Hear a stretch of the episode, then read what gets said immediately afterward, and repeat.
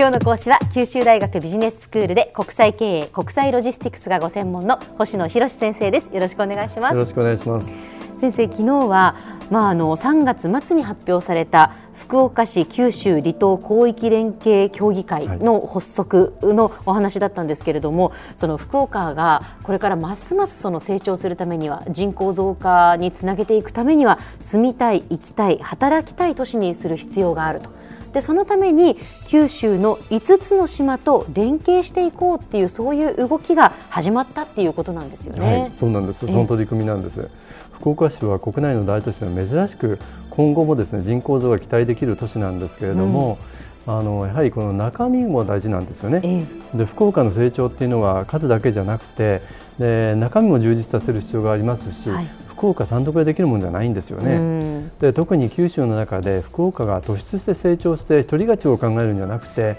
これ九州の各地と連携をしながら、うん、持続的な成長を考えていく必要があるということなんです。えあの昨日も少し触れましたけど福岡って本当に長いからのアクセスがいいですから、はい、ゲート機能ゲートウェイの機能と食の豊かさでは定評ありますけど、うん、観光資源となると非常に限られてますよね。ですね。ですから例えば温泉とか阿蘇桜島といった自然熊本城とかさまざまな歴史や文化の魅力が九州にたくさんあるんでここと組み合わせこの連携効果が人を呼び込めるんではないかというところなんです。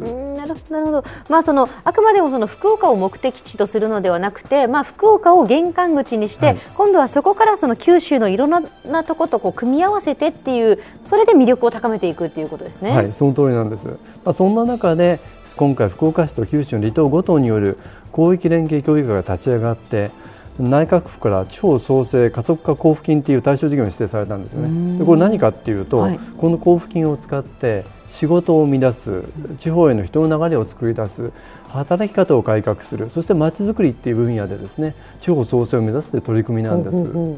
で今回あの連携するのは壱岐対馬、えー、五島上五島屋久島の五島なんですけれども飛行機か高速船を使えばですね福岡からほぼ1時間で行けるダイレクトにアクセスできるところなんですよね。でまだすべて回ったわけじゃないんですけど、ええ、まあ、壱岐対馬っていうのはもう言わずと知れたその義手和人団にも書かれたような歴史の宝庫ですし、はい、豊かな自然がもう本当に豊富で豊富ですよね。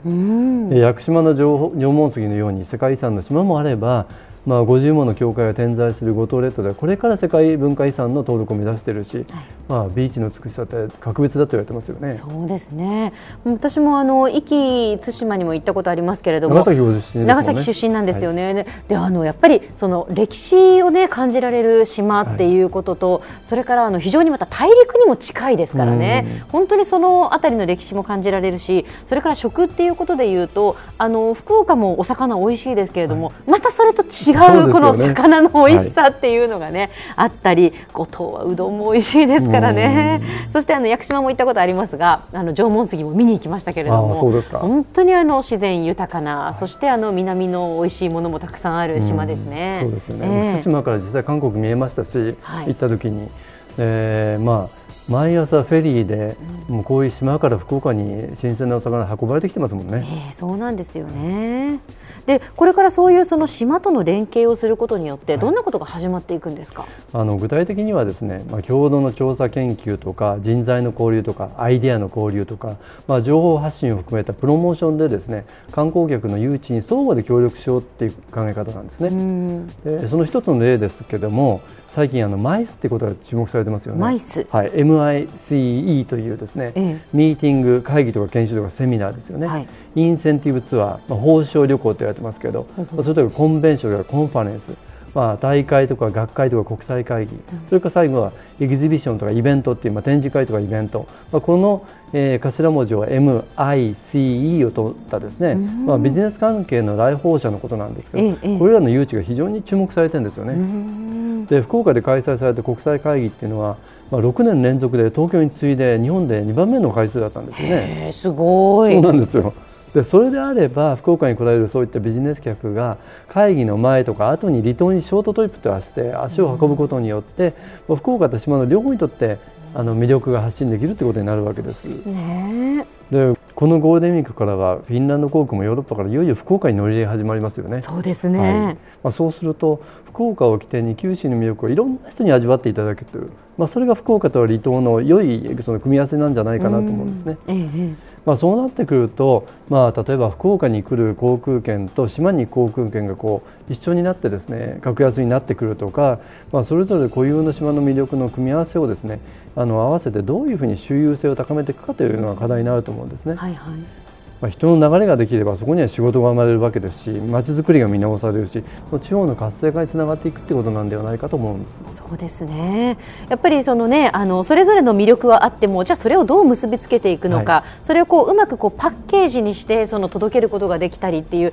そういうことがやっぱこれから考えないといけないことですよね。そうですよね、えー、本当のところ私たち自身僕あんまり気が付いてないものを、きちんとそれを発信していかなきゃいけないということだと思うんですよね。うそうですね。このあたりはこういろんなやっぱりあの企業その産学官それぞれがやっぱり連携してやっていく必要もあるでしょうね。はい、はい、その通りだと思います。はい。では先生今日のまとめをお願いします。はい。あの福岡市と壱岐対馬五島上五島屋久島の組み合わせで、まあそれぞれの魅力を高めて観光客の誘致に相互で協力していくということがですね今回発足した福岡市と九州離島広域連携協議会の目的なんです。まあ、人の流れを作ることそれが地域の活性化につながって、まあ、地域創生につながるということになりますので、はい、これ本当に日本の中でもこの取り組みって非常にこう注目されているのではないかと思います。これからに期待してください。はい。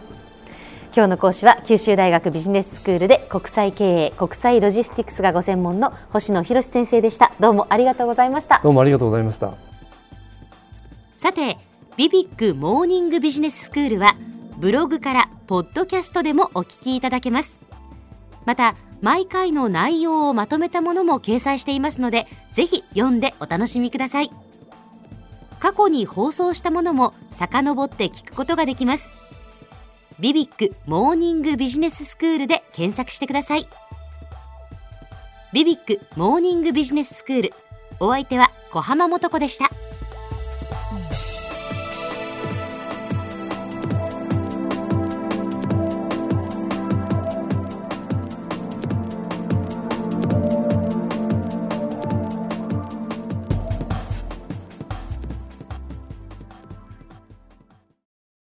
ゾクゾクグイグイメラメラつながる。ゾワゾワハラハラメキメキ。つながる。ズキズキモワモワほかほかつながる。キリキリ。ザワザワ。キュンキュン。ガンガン。ワクワク。うずうず。ドキドキ。ルンルン。バクバク。九州人のいろんな気持ちつなげます。九州から輝こう。キラキラつながる。 QTnet